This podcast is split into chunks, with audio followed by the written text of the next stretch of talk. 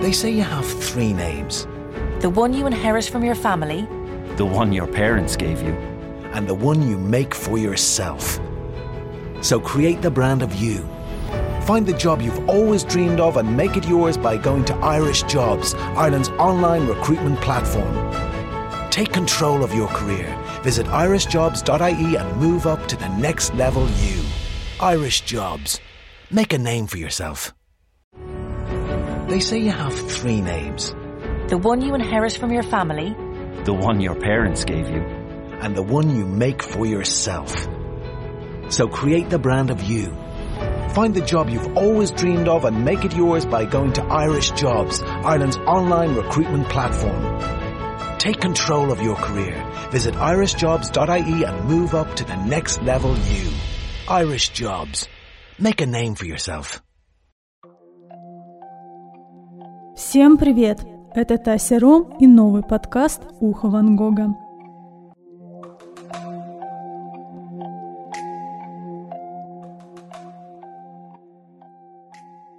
Сегодня у нас в гостях клинический психолог, кандидат психологических наук Светлана Маркова. А Светлана, здравствуйте. Здравствуйте, спасибо, что пригласили меня поучаствовать. Я недавно наткнулась на истории большого количества девушек, которых насиловали или пытались насиловать в детстве, причем, кстати, не только девушек, но и мальчиков тоже. Самое интересное, что это были родственники или хорошие знакомые. Вот, во-первых, правда ли то, что по статистике большинство изнасилований приходится на знакомых и близких людей, и, во-вторых, чем объясняется такое сексуальное нарушение, особенно по отношению к детям и родственникам. В голове у людей есть какая-то грань между тем, что это чужой ребенок, а это свой ребенок, потому что многие отцы, отчимы насилуют, и это очень страшно, потому что те же мамы, они, например, закрывают глаза на это, и они, наоборот, стыдят или говорят, не придумывай, если уж ребенок все-таки там решился об этом рассказать. А многие дети даже просто не говорят, они не понимают, только спустя 20-15 лет они наконец-то в осознанном возрасте понимают, что с ними происходило, и это же все равно отпечатывается. Так страшно. Конечно, безусловно. Да, я пока слушала, подумала, что, наверное, полезно пояснить, что когда мы говорим о сексуальном насилии, имеется в виду не только непосредственное изнасилование, да, и что, собственно, такое даже изнасилование. К сожалению, часто люди не до конца понимают, когда совершено изнасилование, это не значит, что на тебя напали, тебя схватили и тебя изнасиловали, ты кричишь, отбиваешься, а человек не слушает. Нет, все может быть достаточно мило, с улыбкой, с какими-то на уровне флирта, там, прикосновения, далее слова, ну давай, да нет, не хочу, не, ну давай, тебе понравится, ну смотри, ты же это хочешь. Это тоже изнасилование. Когда мы говорим в целом о сексуальном насилии, важно помнить, что любые прикосновения, нежелательные прикосновения с целью удовлетворить некие сексуальные желания являются сексуальным насилием. Когда мы говорим о детях, и того шире, например, если взрослый показывает порнографию ребенку, это относится к сексуальному насилию, поскольку он слишком рано знакомит ребенка с этой информацией, и это накладывает отпечаток. Это вредит ребенку, и с этим довольно-таки сложно потом работать, честно говоря. Когда взрослые люди занимаются сексом в присутствии ребенка, особенно, естественно, если они это делают осознанно, это насилие, ребенок не должен этого видеть. То есть, да, на самом деле довольно широкий круг действий попадает под термин сексуальное насилие, и э, какие-то там нежелательные прикосновения в транспорте, например, это все насилие. Если человек ходит перед вами голый, вы не хотите этого видеть, это насилие. Это то, что я хотела пояснить. Теперь о детях. 90%, честно говоря, случаев сексуального насилия совершается людьми знакомыми, членами семьи в первую очередь. Отцами, да, биологическими. К сожалению, когда речь идет об отчиме, цифры еще выше. Не хочу делать вид, что этого не существует. Существует сексуальное насилие и со стороны матери, но процент гораздо-гораздо ниже. Поэтому об этом говорится реже, но это тоже есть. Биологическая мать может также подвергнуть сексуальному насилию своего биологического ребенка. Это происходит. И плюс отдельно сексуальное насилие между двумя детьми, между которыми существует большая разница в возрасте, что принято считать разницей в три года и больше. Это, к сожалению, часто не упоминается и не рассматривается как серьезный случай, и считается, что это вроде как какие-то детские игры, ничего страшного не происходит, но в действительности по своим последствиям а, ничего не проще и не легче, чем сексуальное насилие со стороны взрослого, да, то есть если мы говорим там о маленьком братике и старшем брате, если ему 5, а старшему брату там 12, или брат или сестра, абсолютно неважно. Это насилие, и это очень серьезно, это не менее серьезно, и об этом также нужно говорить, и с этим а, в дальнейшем работать. В семье происходит больше насилия, кто его совершает, разные люди. С одной стороны, всем известен термин педофил, который широко довольно-таки используется, используется излишне широко, поскольку педофилия – это все же расстройство. Это расстройство, и в категорию педофилов попадают далеко не все люди, совершающие насилие над детьми. А в чем разница? Это именно нарушение. Лишь порядка 2-5% в зависимости от статистики людей, которые совершают сексуальное насилие, являются педофилами. То есть это не более 5%. Все остальные люди не педофилы, и тем не менее они совершают сексуальное насилие над детьми. Разница в том, что у педофилов либо абсолютный интерес, исключительный интерес к детям, их вообще не интересуют сверстники, да, женщины или мужчины, неважно, своего возраста, либо либо у них присутствует некий интерес, но он абсолютно минимален. То есть им в первую очередь интересны дети.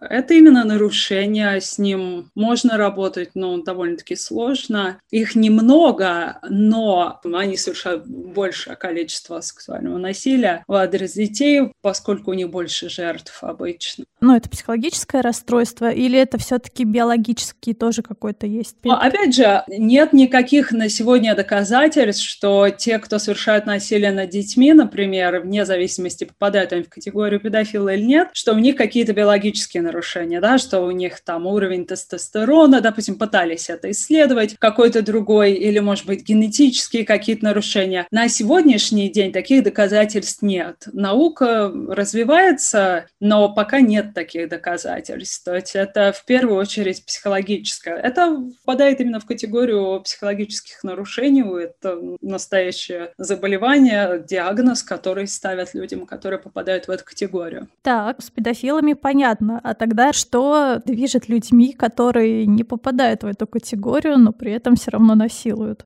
Да, именно. Люди, которые совершают насилие над э, детьми, имеют определенные характеристики, но они достаточно размыты, да, все то, о чем мы поговорили выше, но в частности, например, у многих из них довольно слабые социальные связи и социальные навыки. У них э, мало друзей своего возраста, у них, э, у педофилов в частности, очень мало, в принципе, в биографии отношений там, с женщинами или с мужчинами, в зависимости от их ориентации. У них действительно есть ошибки мышления, у них есть взгляд на детей как на равных себе часто. Не у всех. Вот это все, что я сейчас говорю, подчеркну отдельно, далеко не у всех и не в таком сочетании. У кого-то есть один фактор, у кого-то их несколько. Часто они видят детей как себе равных и они очень поэтому хорошо с ними находят общий язык. Когда мы говорим о насилии э, в адрес детей, тут э, срабатывают другие механизмы.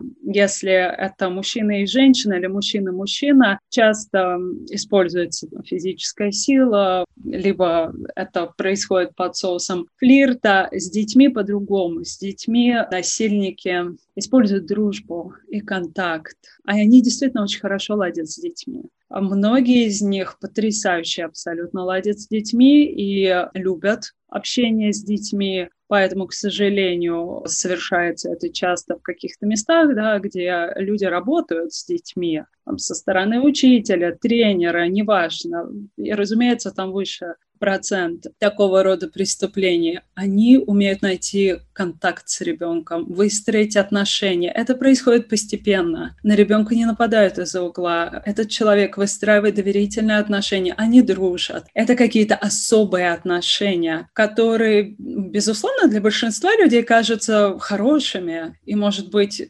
необходимыми и интересными. Ну, какой прекрасный человек в жизни моего ребенка. Посмотрите, какой хороший тренер, он проводит все свое свободное время с этими детьми, и в выходные приедет, так старается, такой молодец, и до дома готов довести, если я не могу. Да, вот такого рода особые отношения, вот эта вот дружба, она на самом деле должна настораживать. Ну, опять же, без лишней паранойи, но она должна настораживать. И вот такого рода отношения постепенно, постепенно, постепенно через завоевание доверия превращаются в насильственные.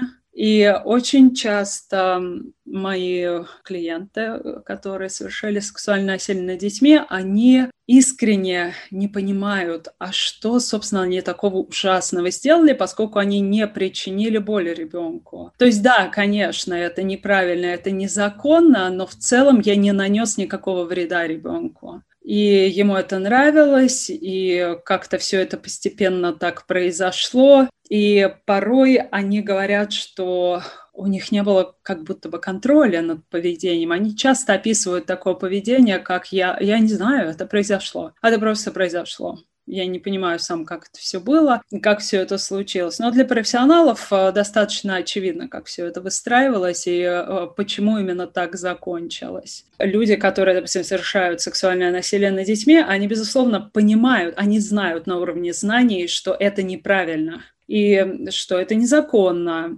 Особенно, когда мы говорим о взрослых мужчинах. Подростки иногда искренне говорят, что я понятия не имел, что это плохо, но взрослые знают, и тем не менее они это совершают. Ситуативные факторы. Одно дело, с тобой живет ребенок, которому есть доступ. Другое дело, его нет рядом. Наличие каких-то других людей, которые могут э, остановить, проконтролировать, помешать. Когда это между двумя взрослыми, там могут срабатывать некие другие механизмы. Действительно, очень часто совершается насилие там, из мести, из ревности, из страха потерять, особенно если это физическое насилие, да, больше как раз в сторону контроля. Собственно, и сексуальное насилие тоже, это в том числе про контроль. Вы говорили до этого то, что им легче и проще с детьми. Это есть какая-то связь, например, с тем же инфантилизмом? Или нет? В общем-то, часть из них да. Да, не все. И не все себя отождествляют с детьми и чувствуют абсолютно такими же. Многие из них скажут, что да, ребенок мог принять решение о том, заняться ему сексом со мной или нет. Конечно, мог. То есть они как будто бы не понимают вот этой огромной разницы между собой и ребенком, который на 20 лет младше, которому 10 лет. Она хотела, конечно, она хотела. Неважно, что ей 10 лет в это время. Инфантилизм, да, часто, опять же, да, как вот в целом неразвитость социальных навыков и инфантилизм, в первую очередь, такой социальный. Да я бы не сказала, что, например, если мы говорим о каком-то уровне когнитивного развития, нельзя сказать, что они что-то там не понимают или у них особенности интеллектуального развития, они, может быть, как-то когнитивно не очень развиты. Нет, ну, безусловно, есть какой-то процент, но в целом нет. Люди прекрасно знают, что это неправильно. Социальный инфантилизм, социальная неразвитость, особенности самоконтроля, какие-то мифы, стереотипы о том, что вообще происходит и как себя можно и нельзя вести с детьми. Это да, это играет роль. Там ситуативные факторы. Но опять же, наличие этого ребенка. Тебя просят с ним посидеть раз в неделю, и сразу все становится гораздо проще. Ну, то есть, если брать, например, ту же семью, условно там отношения mm-hmm. мать сына отец дочь вот эти люди все равно как вы и сказали и даже в этом случае они не видят границы не понимают что они делают что-то не так они понимают если их спросить но в момент срабатывают ошибки мышления, да, в момент, когда э, вот ты отец, и в этот момент ты сидишь со своей дочерью, подростком, и э, твои руки тянутся к ее интимным частям тела, а в голове срабатывает объяснение, почему это нормально. Так, но это подростки. А если, например, детей насилуют, я не знаю, дедушки, в том числе родные, возрастом лет пять, О, то есть есть разница, например, там, да, когда совсем маленькие детишки, новорожденные. Ну да, потому что подростки, здесь может прослеживаться хоть какая-то немножко логика в том плане, ну почему там видят сексуальный объект, потому что там, в общем-то, уже половозрелая особь, да, если так цинично говорить. А если это ребенок по пять лет ему, а, собственно, абсолютно те же самые механизмы срабатывают. Неважно, подросток это или 10 лет ребенку. Точно так же неважно, мальчик это или девочка. С точки зрения статистики, да, у тех, кто совершает насилие в адрес мальчиков, чаще больше патологии, но далеко не всегда. Единственное, что играет здесь роль, это доступность. Это никак не связано с сексуальной ориентацией. Да, есть у тех, кто подвергает детей насилию, часто таким, ну, у них есть возраст, что ли, который их больше привлекает, но, как правило, это когда мы говорим об онлайн-преступлениях, когда они смотрят детскую порнографию, когда это ребенок в доме, часто это просто вот, вот какой есть ребенок в доме. Этот мужчина может быть сто раз э, гетеросексуален, и тем не менее он будет трогать мальчика потому что нет девочек в доме. Мало того, по статистике 70% тех, кто совершил на сексуальное насилие над мальчиками, считают себя гетеросексуальными. Поэтому тут другие механизмы, как раз говоря о том, секс здесь или нет. Нет, это тут не то же самое. И девочки, подростку, которым 13, даже если она уже половозрелая, большинство мужчин будет смотреть на нее как на 13-летнюю девочку, а не на как равную себе женщину, которая хочет секса со мной. Хорошо, давайте осветим вот такую тему. Чем такое насилие над детьми чревато для них во взрослой жизни, когда они вырастают? То есть как это влияет? Вот. И как ребенка возможно от этого оградить? Последствия очень широкие, разнообразные по степени тяжести и по симптоматике. Часть детей сразу же проявляют какие-то симптомы. И они очень различные. Как э, я всегда говорю родителям, обращайте внимание на любые изменения. Какой-то ребенок начнет вдруг плохо спать, и все, больше ничего другого нет. У кого-то начнут оценки в школе вдруг падать, ухудшаться, больше вроде никаких симптомов нет. У кого-то очень яркие симптомы. Довольно часто дети начинают писаться в кровать в течение дня, они начинают забрасывать гигиену, не хотят принимать душ. Некоторые начинают вести себя сексуализированно, особенно дети помладше. И девочки-подростки тоже довольно часто ведут себя сексуализированно и это, наверное, более такой прямолинейный симптом, связанный с сексуальным насилием, но, опять же, далеко не всегда родители замечают. Гораздо сложнее, конечно, понять, когда нет таких конкретных симптомов. Части детей удается скрыть, и достаточно долго скрыть, и никто из взрослых не может ничего заметить. Порой потом, спустя какое-то время, у них вдруг резко начинается много эмоциональных проблем, поведенческих проблем, и никто не может понять, откуда это вдруг взялось. А это все те же самые отголоски насилия, которое было совершено какое-то время назад. Порой женщины уже, когда они только начинают об этом говорить, или мужчины, то есть они уже вырастают, много-много лет спустя они начинают об этом говорить, и вот только тогда у них начинают проявляться симптомы очень ярко. То есть они какое-то время все это держали, старались забыть, не потревожить и справлялись с этим. Ну, справлялись внешне, конечно, внутри часто происходила борьба, но тем не менее внешне никто не замечал, что было что-то не так. И вот только когда они начинают об этом говорить, они как будто бы заново переживают все это. И вот тогда у них начинаются всякие эмоциональные проблемы. Это может быть хронически, а это может быть хроническая депрессия, например, тревожность, страх, скажем, перед мужчинами или женщинами, страх перед любыми людьми незнакомыми, такие автоматические мысли, что вдруг они что-то сделают. Сексуальные проблемы, проблемы вообще в отношениях с противоположным полом или своим собственным, особенности доверия. Доверие очень сильно страдает. И, и дети, и потом уже, когда они вырастают, часто говорят, что им очень сложно доверять. Всем, даже друзьям даже родственникам. У кого-то есть, конечно, очень серьезные симптомы, вплоть до галлюцинаций и нарушения сна, нарушения пищевые. Один из достаточно характерных симптомов – пищевые именно нарушения у девочек, как последствия насилия. То есть а буквально все, что вы можете себе представить, когда вам говорят эмоциональное поведенческое нарушение, буквально что угодно может возникнуть в ответ. Кто-то довольно хорошо справляется.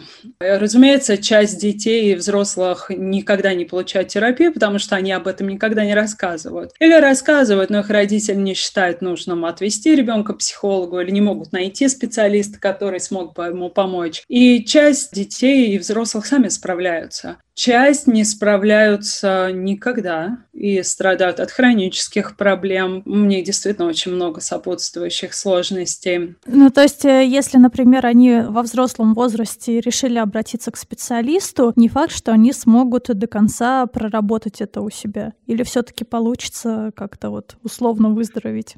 Сложно сказать за каждый случай, но проработать, конечно, можно. Ну, то есть есть действительно ситуации, когда на это уходит гораздо больше времени или действительно а, окончательного успеха так и не добиваются, но тем не менее какая-то терапия, какая-то коррекция, если она нужна, да, если человек не справляется, это, безусловно, лучше, чем отсутствие какой-либо помощи. По крайней мере, что-то можно изменить. То есть я абсолютно всегда за то, чтобы люди шли в терапию, если они чувствуют, что им это необходимо. И, безусловно, нельзя сказать, что, ой, ну это уже было 20 лет назад, или посмотри, какие у тебя серьезные проблемы, ничего из этого не выйдет. Нет, очень все индивидуально. Некоторые приходят с такими серьезными последствиями, и они довольно-таки быстро справляются и очень успешно, и проводят колоссальную работу над собой. У некоторых все идет гораздо медленнее, очень индивидуально. Здесь, конечно, такая довольно тонкая работа, поскольку работать приходится в очень-очень многих направлениях сразу. Да, но самое самое главное не бояться, если вы с этим столкнулись. Безусловно, да, не бояться и говорить. А, наличие грамотного специалиста, я бы сказала, не менее важно. К сожалению, бывают случаи, когда профессионалы добавляют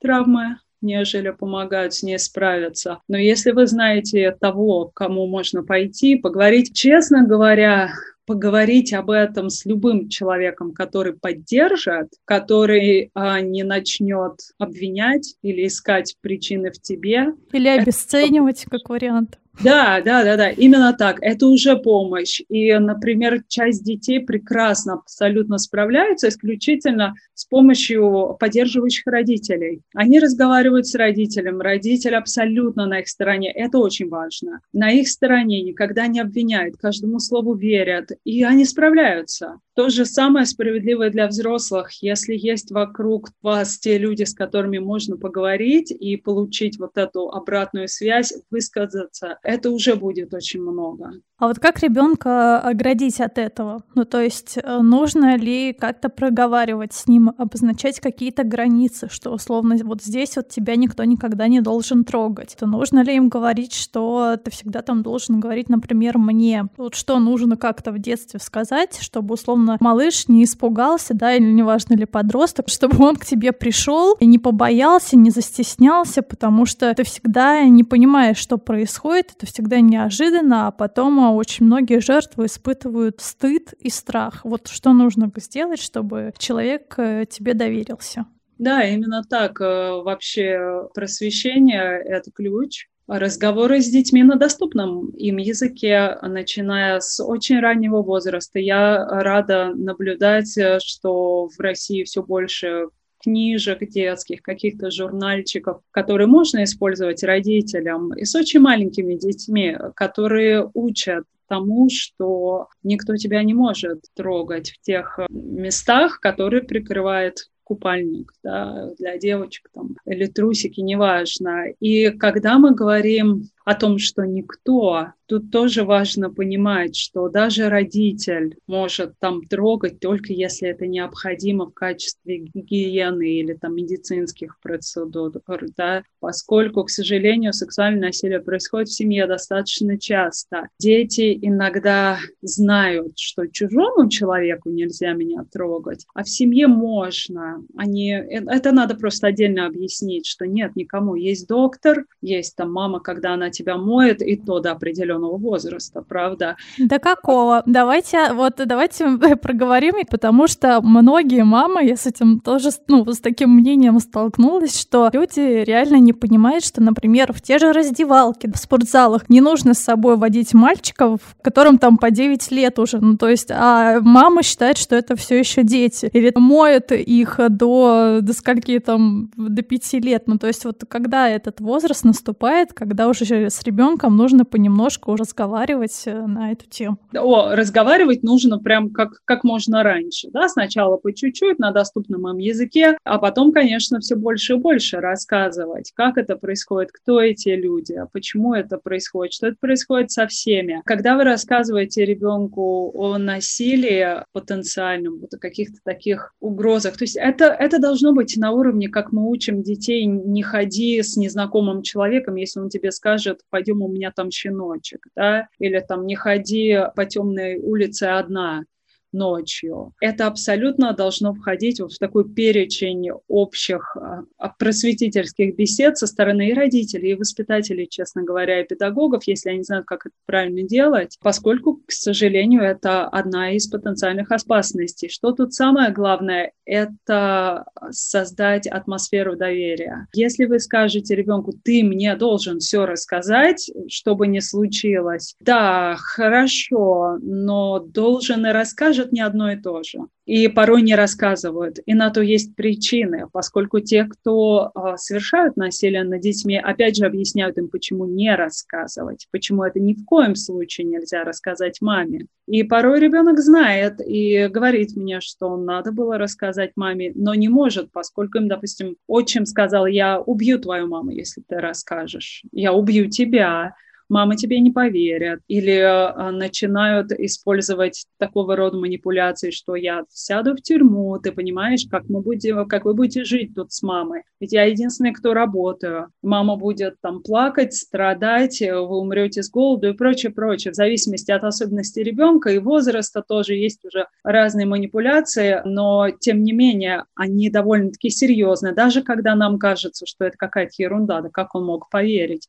Я, например, многократно неоднократно слышала даже от подростков, что если бы я рассказала, я бы пошла в тюрьму вместе с ним. Почему ты бы пошла в тюрьму? Нам это кажется каким-то странным убеждением, как, как ты можешь так думать, а они действительно в это верят. Нужно помнить о том, что там такой будет накал эмоций, если, не дай бог, это произойдет, что ребенок поверит, и он действительно будет бояться вам рассказать. Поэтому чисто на «ты мне должен рассказать» далеко не уедешь. Ребенку нужно дать почувствовать вот это доверие, проговорить, что важно проговорить. Я тебе всегда поверю. Что бы ни случилось, я тебе поверю. Я всегда буду на твоей стороне. Каждому твоему слову. Мы с тобой вместе через это пройдем, все будет нормально, я никогда тебя за это не накажу. Что я считаю, отдельно нужно проговорить, э, когда вы разговариваете с детьми, что даже если ты что-то сделал или сделала, я все равно тебя поддержу, расскажи мне об этом. Я это говорю потому, что в случаях насилия над детьми и подростками в том числе, как часто происходит, что насильник не только сам трогает ребенка, он просит ребенка потрогать его. И в этот момент у ребенка, и даже у подростка, даже у довольно взрослых подростков, там 15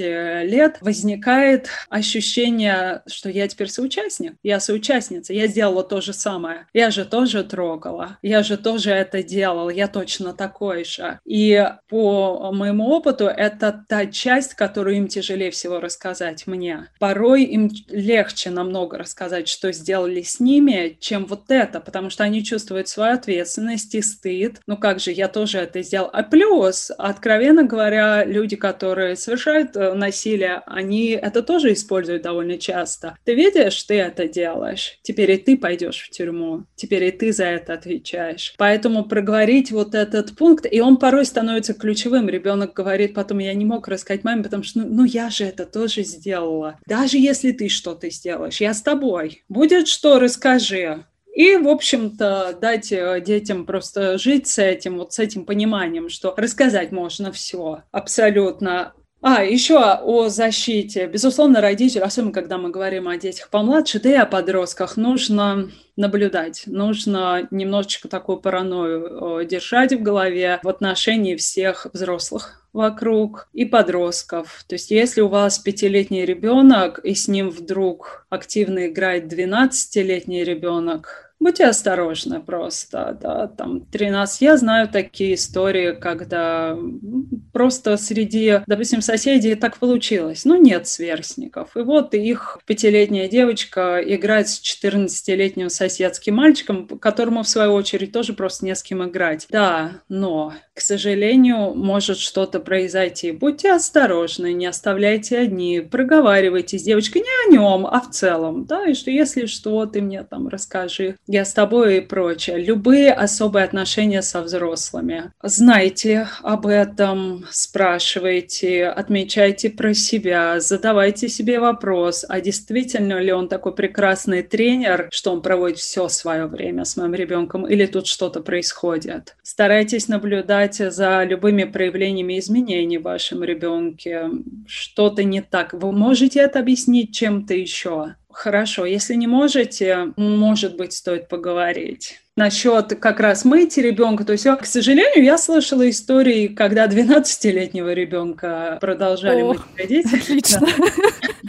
Поэтому, а, в общем и целом, правила таковы. Если ребенок может себя мыть сам, не, ну понятно, что к этому надо тоже его подвести, да, то он должен уже мыть себя сам. И в целом, если родители ребенок разного пола, то ограничения чуть ниже даже, да, то есть на год где-то меньше. Для родителей ребенка одного пола чуть подольше, но в целом годам к 5-6 все это должно закончиться. Переодевание, хождение голыми в присутствии ребенка, там мытье его тела, спать с ним голым, вообще такого быть не должно. То есть там достаточно много нарушений границ со стороны родителя, да, конечно, мы не можем говорить, что вот если вы там моете своего ребенка, то вы какой-то извращенец, и что-то тут происходит. Большинство родителей просто этого не понимают. И, к сожалению, это именно то, что попадает в категорию нарушения границ, которое впоследствии может привести к э, развитию неправильных представлений вообще о взаимодействиях между полами, там, детьми и взрослыми. Я, к сожалению, уже несколько раз встречалась ситуации, когда ребенок был, то есть мама была мачехой, да, мама не была родной, но она все же считала себя какой-то материнской фигурой и не особо, допустим, пряталась в присутствии ребенка, подростка, могла там переодеваться, ходить голая. Мальчик вырастал, и в подростковом возрасте у него начинал появляться сексуальный интерес к этой женщине, что, безусловно, приводило в ее, в ее в полный ужас. Она приходила ко мне на консультацию, но да, границы важны, их нужно формировать как можно раньше. У нас сегодня в гостях была клинический психолог, кандидат психологических наук Светлана Маркова. Спасибо вам большое, было мега интересно. Слушайте наши подкасты, ставьте лайки и делитесь с друзьями.